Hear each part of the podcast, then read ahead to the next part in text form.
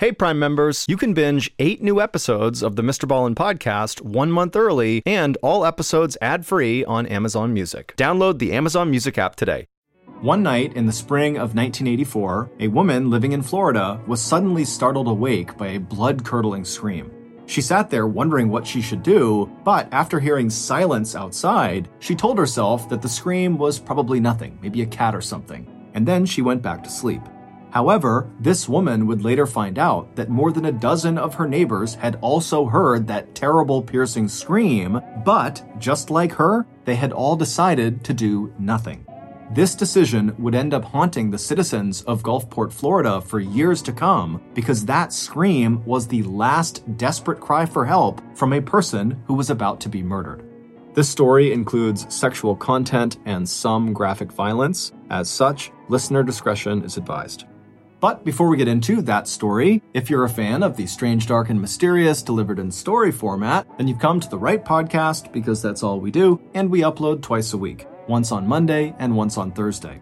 So, if that's of interest to you, please go into the Amazon Music Follow Buttons refrigerator and ever so slightly uncap all of their beer bottles so they all go flat. Okay, let's get into today's story.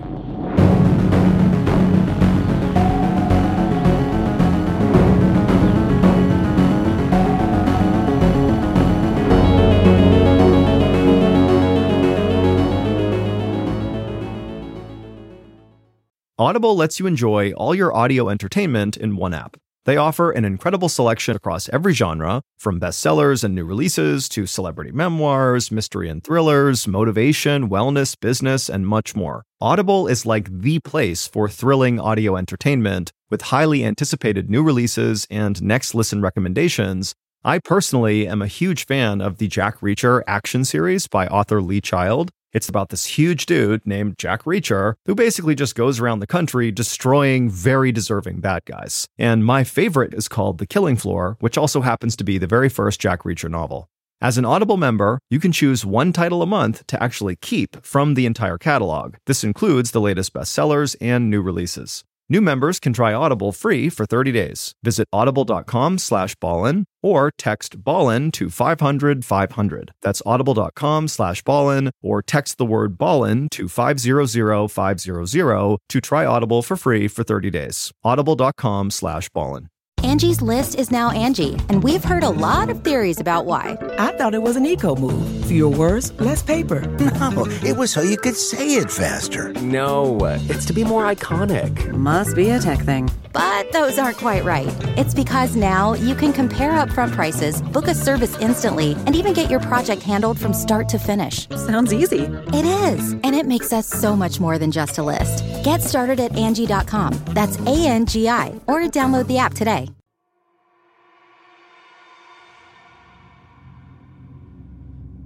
"36-year-old Karen Gregory had always been a free spirit. From the time she was born in upstate New York back in 1948, Karen would become known among her family and friends as a person who challenged the conventional way of doing things. By the time Karen was enrolled in her local parochial high school, she was making her 3 younger siblings double over with laughter with inspired imitations of the elderly nuns who ruled their classrooms with iron fists. When it came time to go to college, Karen convinced her parents to let her leave their small hometown and go to a college in Rochester, a city in western New York. And when it came time to graduate from that college, an especially proud moment for Karen's very elderly grandmother, Karen made a point of ignoring the school's strict dress code.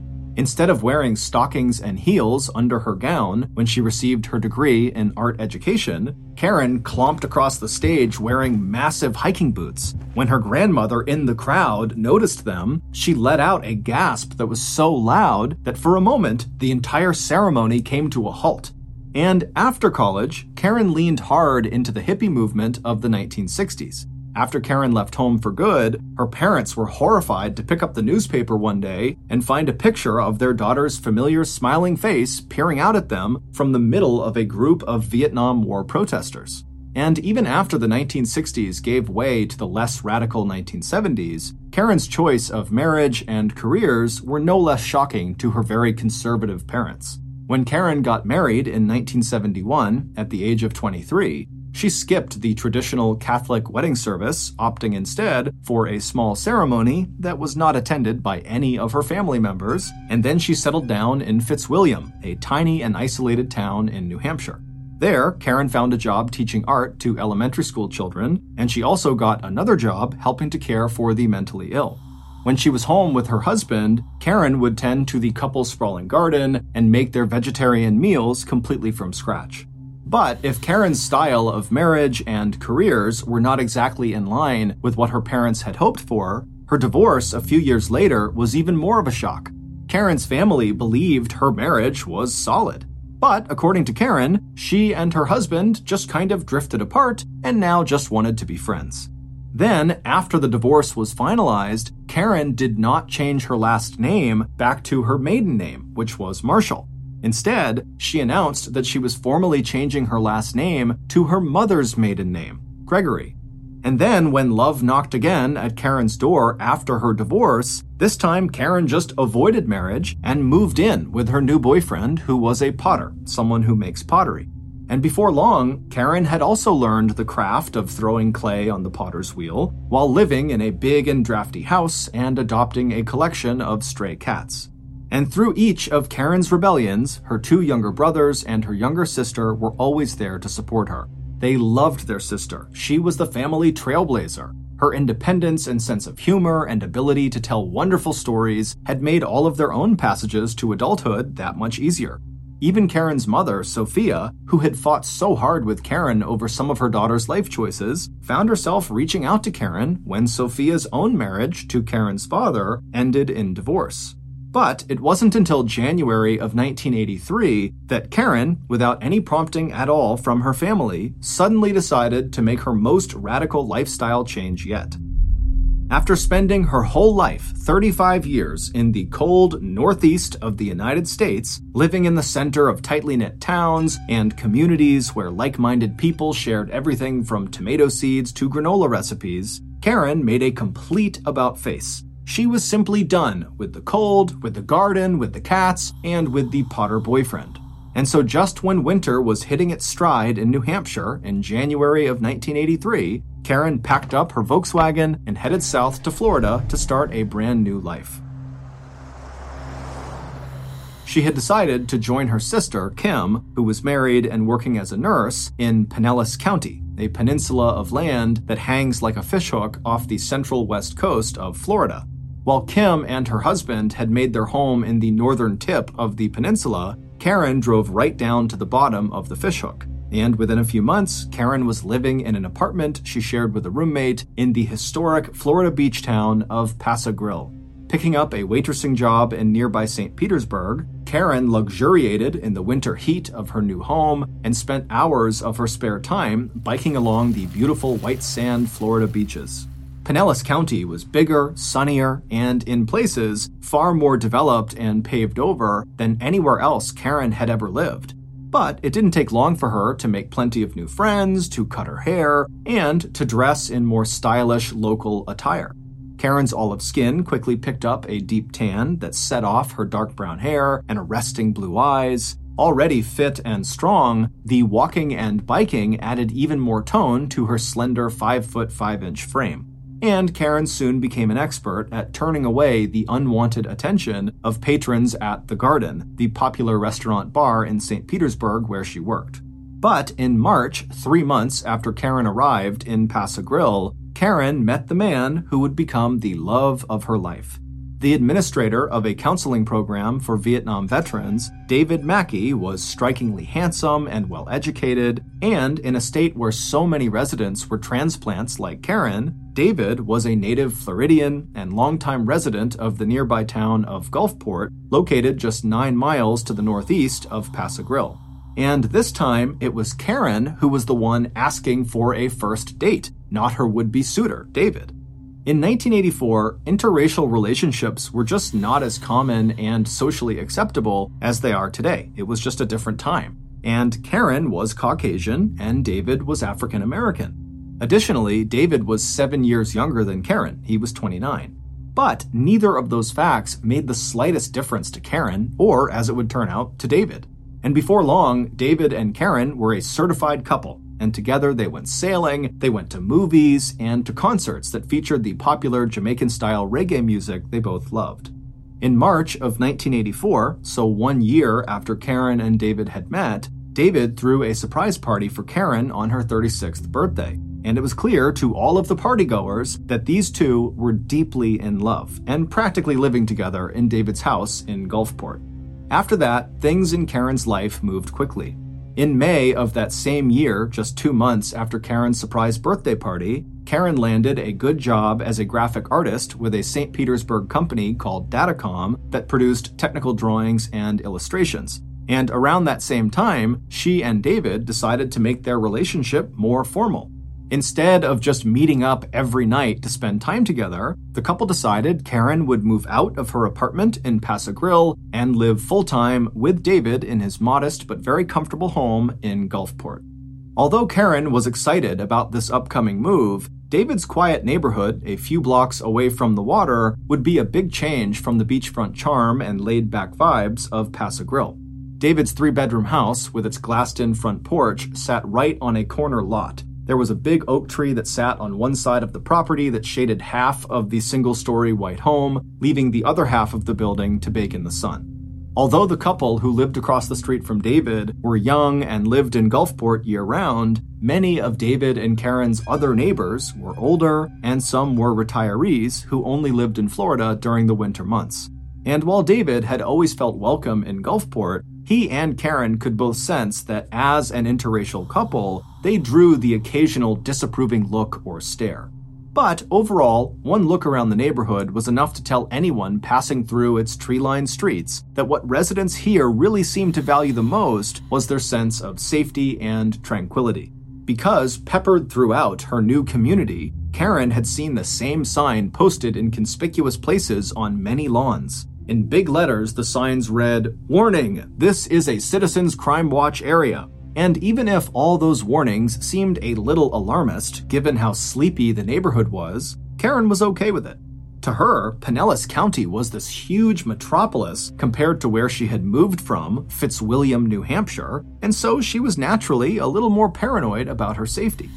To celebrate all the good fortune in Karen's life, Karen and her sister Kim arranged a family day at the beach. And so on May 19th, Karen and David spent the day with Kim and her husband and their daughter.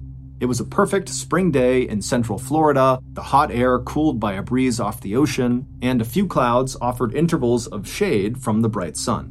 And the adults had plenty to talk about, especially Karen and Kim.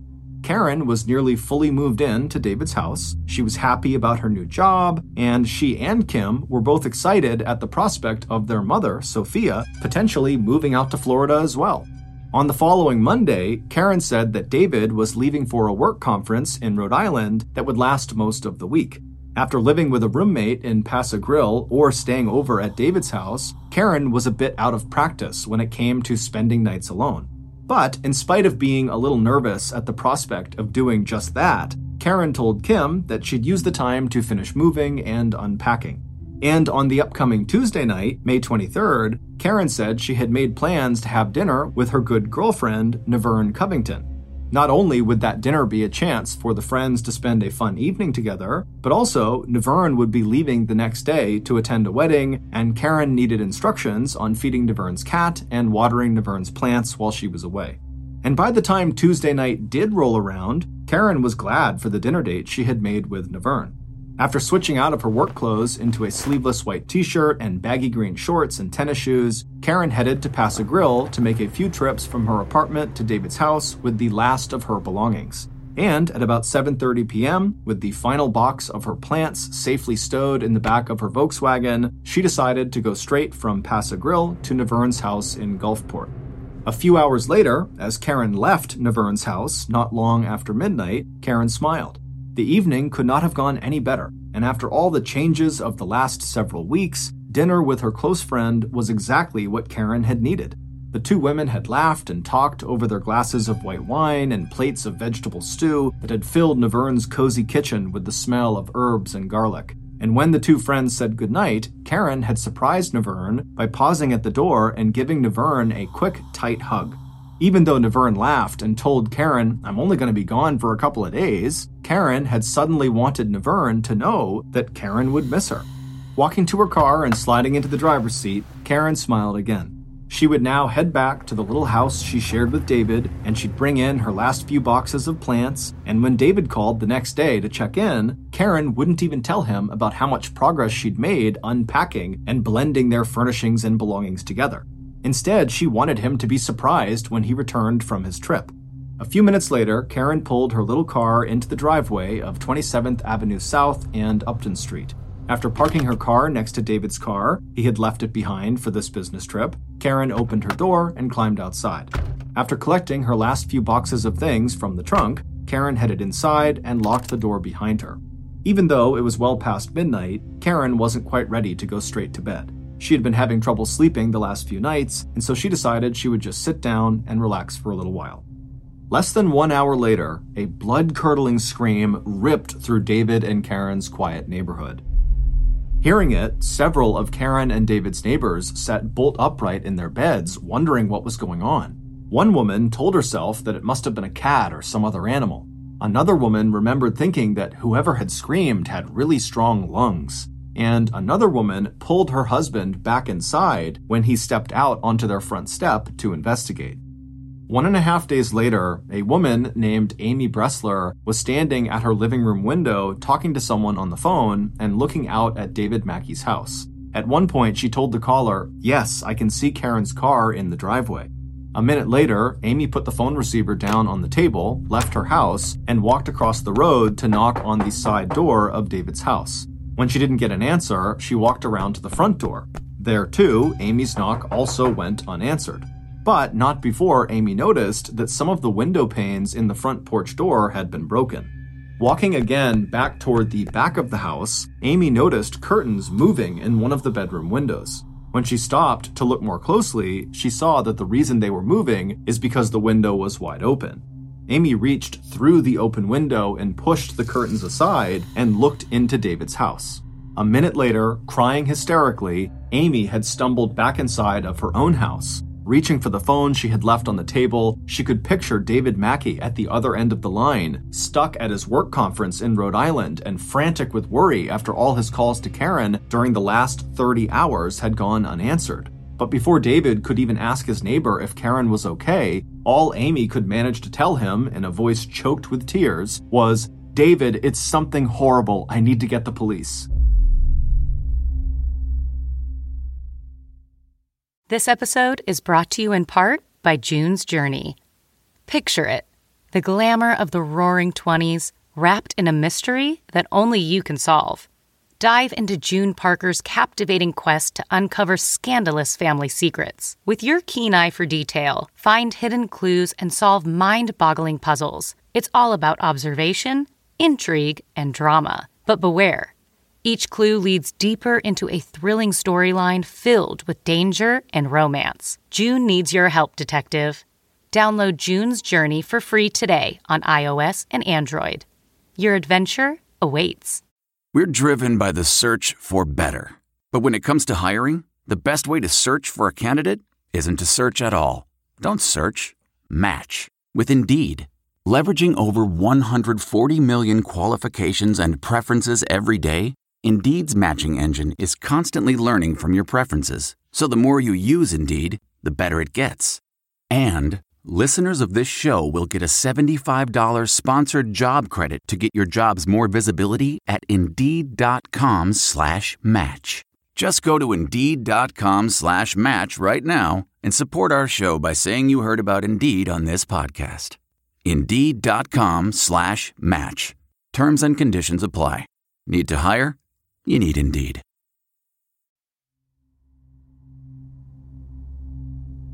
A few minutes later, at 8:39 a.m., 22-year-old Gulfport police officer Cheryl Falkenstein was climbing through that open bedroom window on the side of David's single-story house. Even if she had been on the police force for 5 years instead of just 5 months, the young officer would not have been prepared for what she saw in the hallway just beyond the bedroom. When Amy's 911 call had come into the station a few minutes earlier, the dispatcher had told Officer Falkenstein and emergency medical personnel that they were responding to a report of a non-responsive person. But in fact, it was instantly clear to Officer Falkenstein that this person was not just non-responsive, they were dead. It was also instantly clear that the deceased, Karen Gregory, had been the victim of a gruesome and violent attack. And not only that, but from the small lake of dried blood that surrounded Karen's half-naked body, the stiffness of her limbs, and the smell of decomposition, she had obviously been lying undiscovered in this hallway for some time, first injured, and then, when no help came, dead. Within minutes of Officer Falkenstein reporting the murder, yellow crime scene tape surrounded David's Corner property, and the quiet neighborhood of Gulfport was crowded with law enforcement and medical personnel. The last time the tiny Gulfport Police Department had processed a major murder scene had been 23 years earlier. And so, the Pinellas County medical examiner, who was among the first to arrive on the scene, immediately told local police that she was going to ask the Florida Department of Law Enforcement to help out with the investigation, because it was already clear from the doctor's preliminary examination of Karen's body that this could shape up to be a very difficult case. Dr. Joan Wood did not need to do a complete autopsy to see that Karen had been dead long enough for rigor mortis to set in and for the blood on her body and throughout the small house to dry. This also meant that any physical evidence left on or inside of Karen's body would likely have degraded during the time that Karen had gone undiscovered. So, even though police could clearly see bloody handprints on Karen's body and on the bedroom windowsill, those prints might or might not prove useful as evidence. Compared to the large staff from the Florida Department of Law Enforcement, Gulfport only had 3 detectives, and all of them had arrived at the crime scene shortly after the 911 call to dispatch. By then, the first patrol officers on site had already begun to interview Karen and David's neighbors, contact Karen's family, and contact Karen's boyfriend, David, who was already arranging air travel to get from his conference in Rhode Island back to Florida.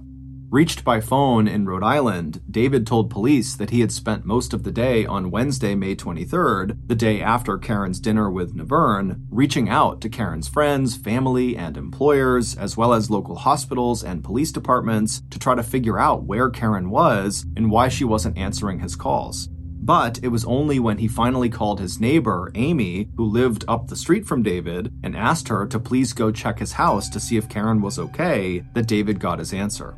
Meanwhile, it hadn't taken local police long to realize that at least a dozen of David's neighbors had heard what police now assumed was Karen's scream for help at about 1:15 a.m. in the early morning hours of May 23rd.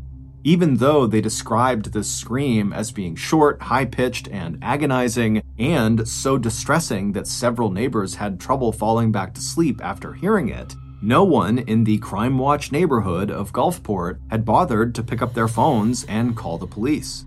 By late afternoon on May 24th, more than 30 hours after that scream, Gulfport investigators had already reached several conclusions about the murder of Karen Gregory. Given the report of a scream at 1:15 a.m. on May 23rd, police assumed the time of death was also during the early morning hours of May 23rd. Since there was no sign of forced entry, and items of any obvious value were still inside the house, this did not look like a crime that started as a break-in or robbery.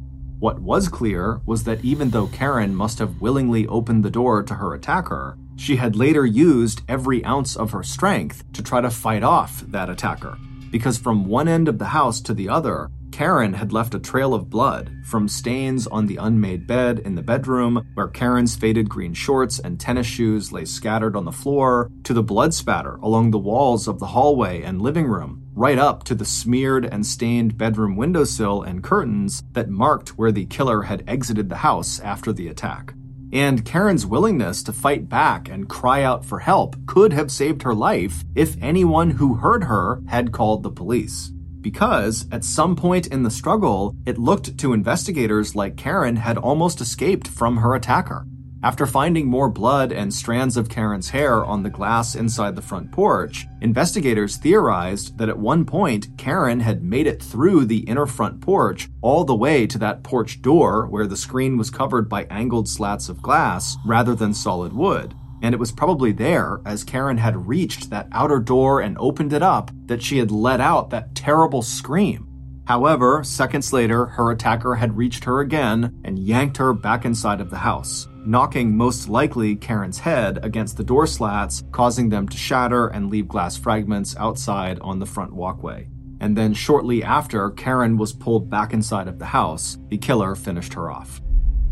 Police also assumed that Karen's attacker had forced her to wear the black lace lingerie that was pulled on over her white t-shirt and was now bunched up at Karen's waist.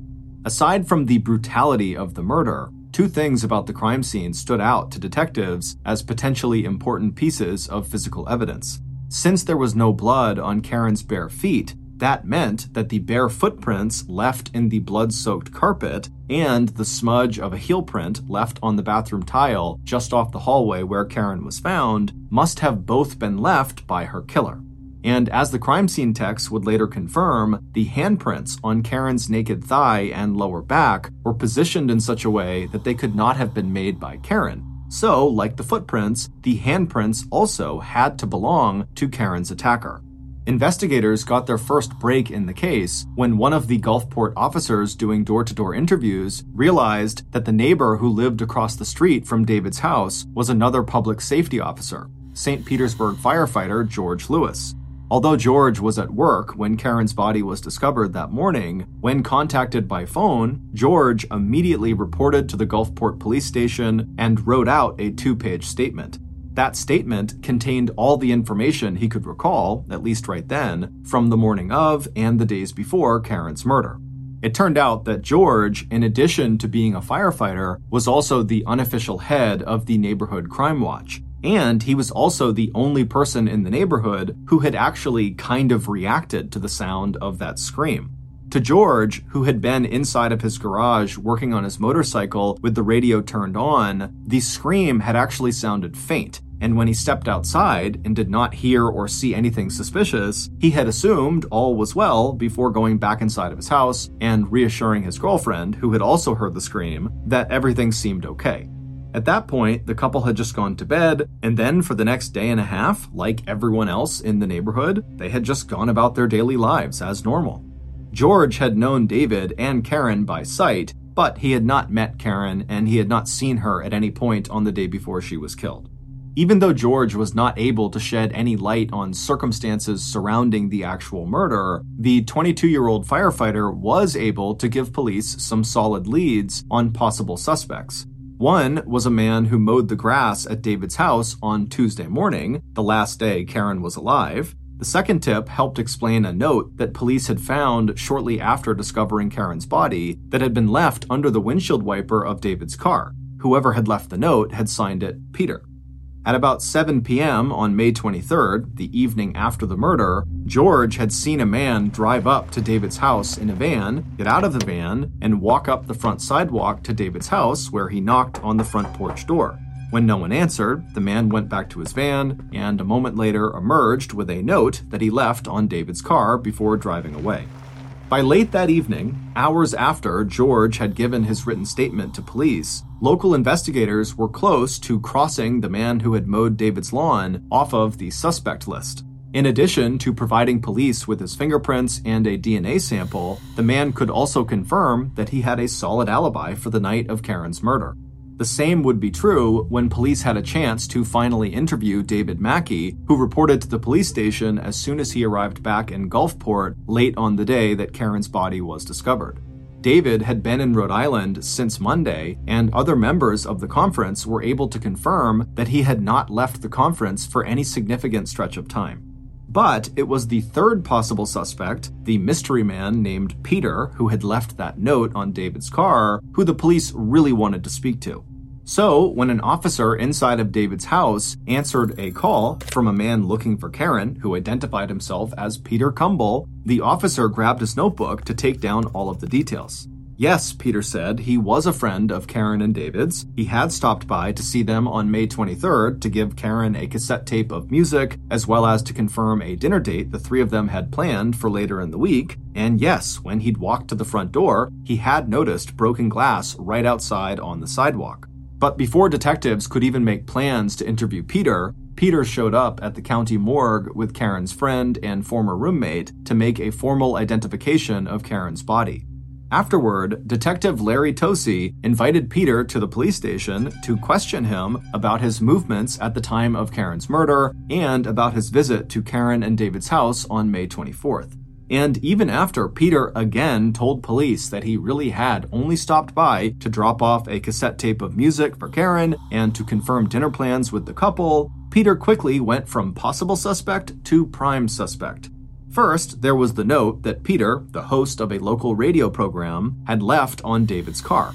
It was the last phrase of the note that raised the hairs on the back of the investigators' necks. "Hello," the note read. "Stopped by about 7:15 or so, but I saw no signs of life."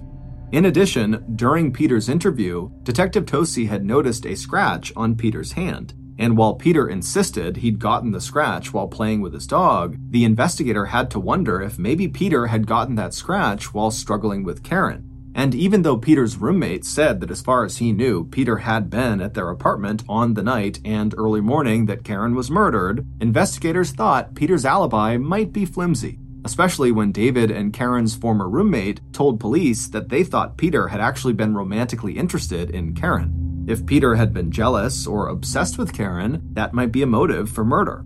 In addition to Peter Cumble, police had plenty of other leads to follow too. A man Karen had met when she was a waitress in St. Petersburg who had repeatedly and unsuccessfully asked her to go out on dates, and a coworker from Datacom who had also shown Karen a lot of unwanted attention and whose name was written on the bottom of a piece of blood-stained paper that David had found inside of his house after Karen's murder. By June 1st, when Detective Tosi, the most experienced of the three Gulfport detectives, left Florida for a month-long family vacation, he fully expected that by the time he got back, the Karen Gregory murder case would be solved. But the 13-year veteran of the Gulfport Police Department was wrong. When Detective Tosi had returned at the beginning of July from 4 relaxing weeks in the Smoky Mountains of Tennessee, not only did the case file look disorganized, but all those promising first leads were starting to look like dead ends. But even after Sergeant Tosi had been assigned to replace the junior detective who had handled the case while Detective Tosi was on vacation, investigators still faced one disappointment after another. The man who had mowed David and Karen's lawn, along with the man who had hounded Karen for dates at work, both passed lie detector tests, and the DNA samples they had given police did not match any prints that crime scene techs had found at David's house. Peter Cumble, the man who had left that note on David's car the evening after her murder, had now hired a lawyer. But, like the other initial suspects in the case, Peter's fingerprints and DNA did not match any of the evidence taken from the crime scene. And the quality and handling of all that physical evidence had also turned out to be a huge problem for local investigators. As far as Detective Tosi was concerned, the Florida Department of Law Enforcement could have and should have done a better job securing and processing the crime scene.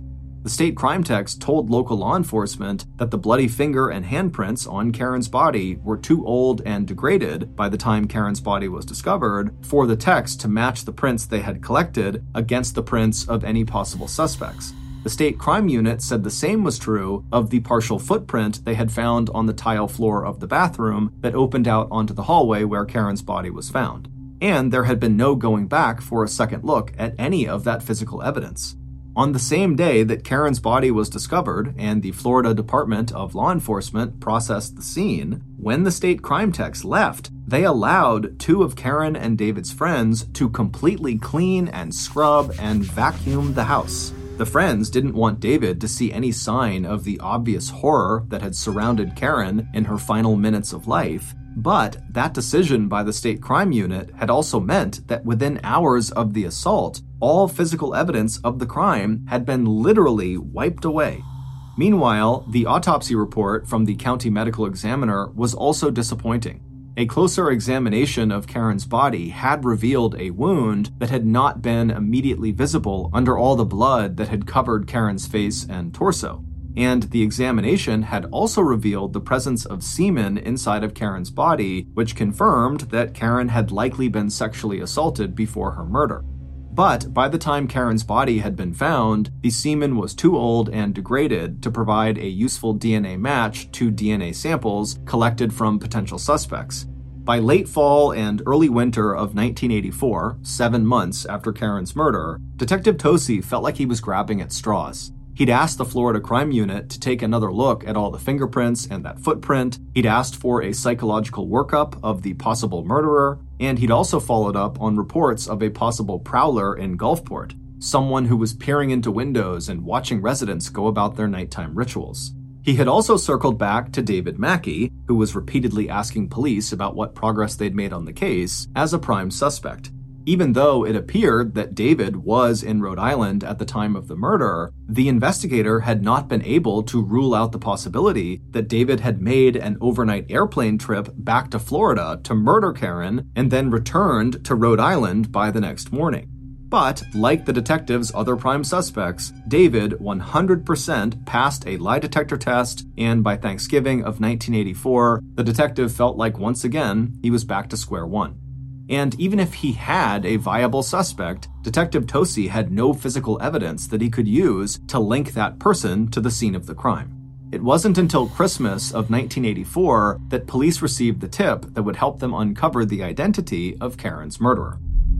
At a farewell party for Gulfport's departing town manager, a casual conversation between an off-duty police officer and one of the city's bus drivers resulted in a complete rethinking of the murder investigation.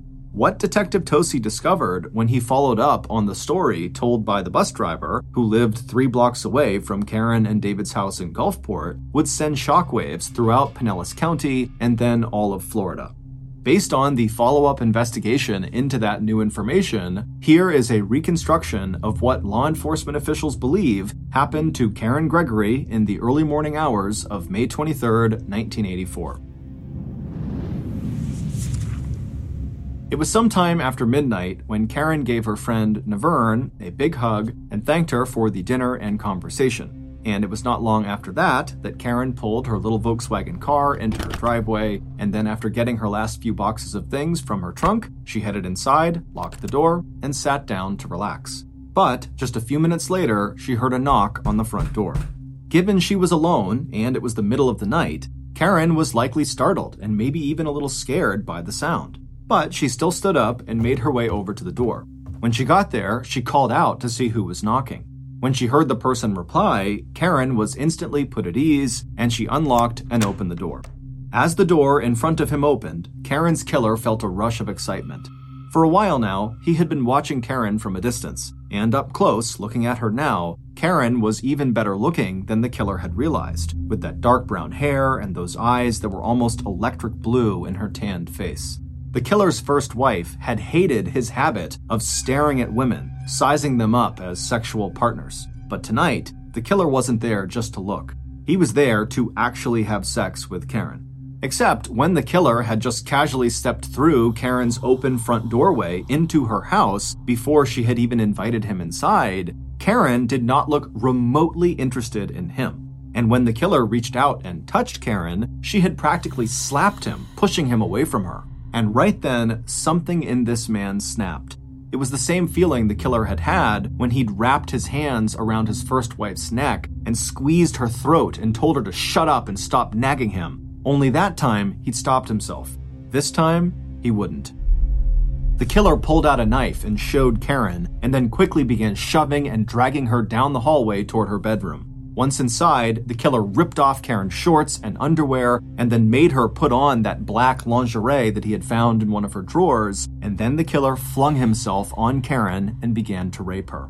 As he did, he began pressing the knife into Karen's chest, just below her collarbone, and when it finally broke the skin, Karen struck him to get him to stop. But instead of her blow causing the killer to stop, it enraged him, and he began stabbing Karen repeatedly around her neck. But just as he started to do this, Karen somehow managed to break free and make a run for the front door. and she had almost escaped. She'd gotten through the front door all the way to the front porch door with the slats of glass panes over the screen. It was then that Karen screamed that terrible piercing scream before the killer had caught up to her, grabbed her, and pulled her back into the house, smashing her head into the glass panes, causing them to shatter out onto the walkway. It had taken all of the killer's strength to pull Karen back inside of the living room and then back down the hallway toward the bedroom. And even then, Karen somehow broke free a second time and lunged for the bathroom. The killer had had to step onto these slippery bathroom tiles to pull Karen out into the hallway again before wrestling her to the floor. And that was where he finished his attack, beating and stabbing Karen until she was finally and completely still, lying on her side in the carpeted hallway. The medical examiner would later make a list of Karen's wounds. One of her hands was cut and scratched, one of her fingers broken, her face, head, and upper body covered with so much blood from 13 separate stab wounds to either side of her neck that it was impossible to see the slash the killer had also made straight across her throat. Finally, the killer stood up, his chest heaving, and his bare feet pressing into the blood-soaked carpet. And as he looked around the dim, blood-spattered hallway, the killer suddenly seemed to realize what he had done. Just a few minutes earlier, he'd seen Karen from his garage, watched her unpack the boxes from the back of her car, and suddenly he'd thought of the perfect excuse to get into the house with her. A moment later, he'd been at her door, knocking, calling out his name so she wouldn't be scared, letting her know that he just wanted to make sure everything was fine because he'd noticed that she'd come home late. And as a firefighter and the unofficial head of the neighborhood crime watch, George Lewis, the guy who lived just across the street from her and David, was just checking to make sure Karen was okay. Standing in the hallway now, George wasn't even sure how long he'd been inside of David Mackey's house. But George did know that he had to get out before anyone came, and before Glenda, his soon-to-be wife and soon-to-be mother of his first child, began to wonder where he'd gone and why he wasn't still in the garage working on his motorcycle. A moment later, George was climbing out the window of David and Karen's bedroom, leaving bloody marks on the sill and the curtain. Then he was running barefoot back to his house across the street, past the Crime Watch sign he'd posted so prominently on his property, and around to the back of the garage where he would wash Karen's blood off under the outside faucet. From there, George would walk into the kitchen and tell Glenda not to worry, that the scream she had just heard was nothing. He checked it out, there was no disturbance anywhere, they were safe. Later, after he had showered and was lying in bed with Glenda, George could not believe his luck. No one in the neighborhood had called to report Karen's scream, and Karen's body would go undiscovered for more than 30 hours. The medical examiner would later say that if someone had called the police after hearing the scream, there was a good chance that Karen could have survived her injuries. But by late summer, George's luck began to run out. Detective Tosi kept coming back to talk to George about the murder. The men were good friends, close enough that on December 15th, Larry Tosi would actually perform the wedding ceremony when George and his fiancée Glenda got married at the St. Petersburg fire station where George worked. And at first, the detective had come back to George in case the firefighter and leader of the neighborhood crime watch could remember anything new about the night that Karen was killed. After all, George had been the only neighbor who actually made any attempt to investigate the cause of that scream. And even when George began to slightly change his story, the detective just thought that George must be remembering additional details, not that George himself could be the murderer. It wasn't until that farewell party in December that Detective Tosi realized there was a fatal flaw in what George had been telling the police. During that party, the Gulfport bus driver, who lived a full 3 blocks away from David and Karen's house, told that off-duty police officer that even from that far distance, 3 blocks, she had heard Karen's scream that night loud and clear. And if that was true, how was it possible that George, who lived literally right across the street from Karen and David, had only heard what he described as a, quote, faint scream? Even if George had had his radio on like he claimed, Karen's scream had to have been much louder than what George was reporting. And when Detective Tosi pressed George to explain this discrepancy, George's story started to unravel. And as he kept offering new versions of events for the night of Karen's murder, he also began to fail lie detector tests as well. In his original statement to police given on May 24, 1984, George had said he'd left his garage after hearing the scream, and after looking up and down his street, he'd seen nothing. In February of 1985, George told police that his earlier statement had actually been inaccurate. He said that after hearing the scream, he had looked across the street and seen a man standing on David and Karen's front lawn. And even from that far away, from the other side of the road in the dark, George said he had been able to see every detail of what the man was wearing and what he looked like. When a police reconstruction of this scenario proved that it would have been impossible for George to see anyone that clearly from the door of his garage in the middle of the night, George just changed his story again, saying that, well, after he heard the scream, he had left his garage and walked closer to Karen and David's property, which is how he was able to see this mystery man on their property so clearly. And George said the reason he had not initially told police about this mystery man was because this man had threatened him that night, saying he would hurt him and his family if he ever reported seeing him. In George's final statement to police on March 15th, George told detectives that after this mystery man had made this threat, he had left Karen and David's property, at which point George, being curious, went inside of Karen and David's home, and at that point, he actually saw Karen dead on the floor. He told police he'd seen the slit across her throat, a detail that had not been publicly reported, and an injury that had been totally hidden by all the blood from Karen's other wounds. To police, the only way George would know that Karen had her throat slashed would be if he was the one slashing it. And even though the police had no actual proof that George had committed this murder, police suspicions deepened after they interviewed George's first wife. According to George's ex, during their year-long marriage, George had at times been violent and aggressive, like the time he had locked his hands around her throat and started to strangle her. She also described his habit of leering at women and looking constantly at pornography, as well as his overtly racist observations about African Americans. But it wasn't until Detective Tosi asked the FBI to run an analysis of the partial footprint left on the bathroom tile near Karen's body that police finally had the physical evidence they needed to link George to Karen's murder.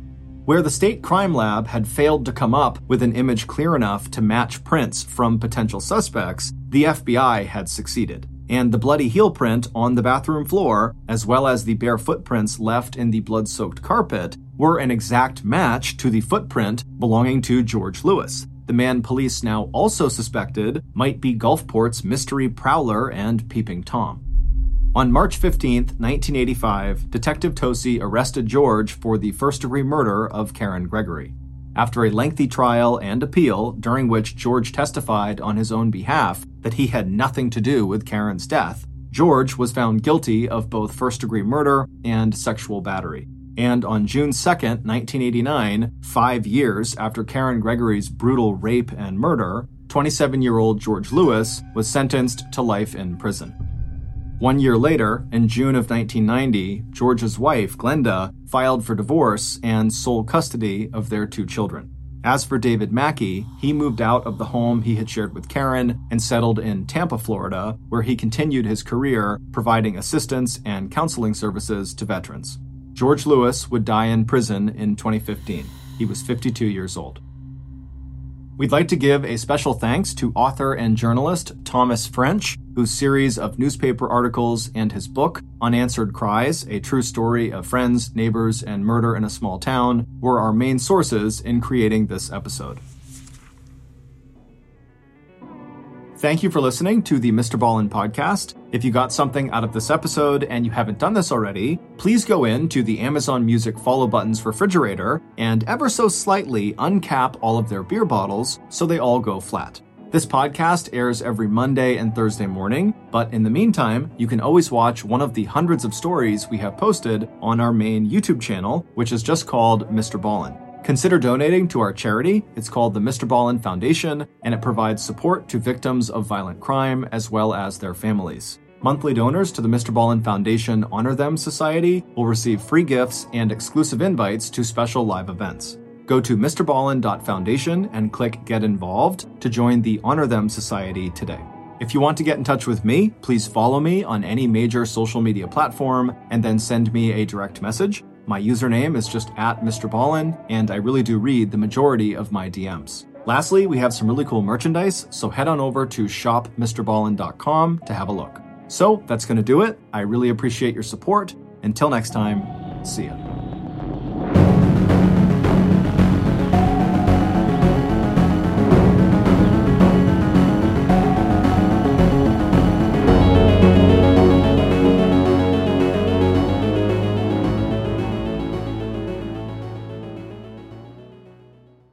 Hey, Prime members, you can binge 8 new episodes of the Mr. Ballen podcast 1 month early and all episodes ad-free on Amazon Music. Download the Amazon Music app today. And before you go, please tell us about yourself by completing a short survey at Wondery.com/survey. Hey, listeners, it's me, Mr. Ballen. I appreciate you all being fans of the strange, dark, and mysterious, but let's be honest, sometimes you need a bit of humor to go alongside true crime. That's where the Morbid Podcast comes in. It's a lighthearted nightmare over there. Hosted by Elena, an autopsy technician, and Ash, a hairstylist, at its core, Morbid is a true crime, creepy history, and all things spooky podcast. But when Ash and Elena get together and tell stories, they do so in a way that not only shows the depth and detail of their research, but each episode also includes a touch of humor, a dash of sarcasm, and is garnished with just a little bit of cursing. Follow Morbid on the Wondery app or wherever you get your podcasts. You can listen to Morbid early and ad-free right now on Wondery Plus.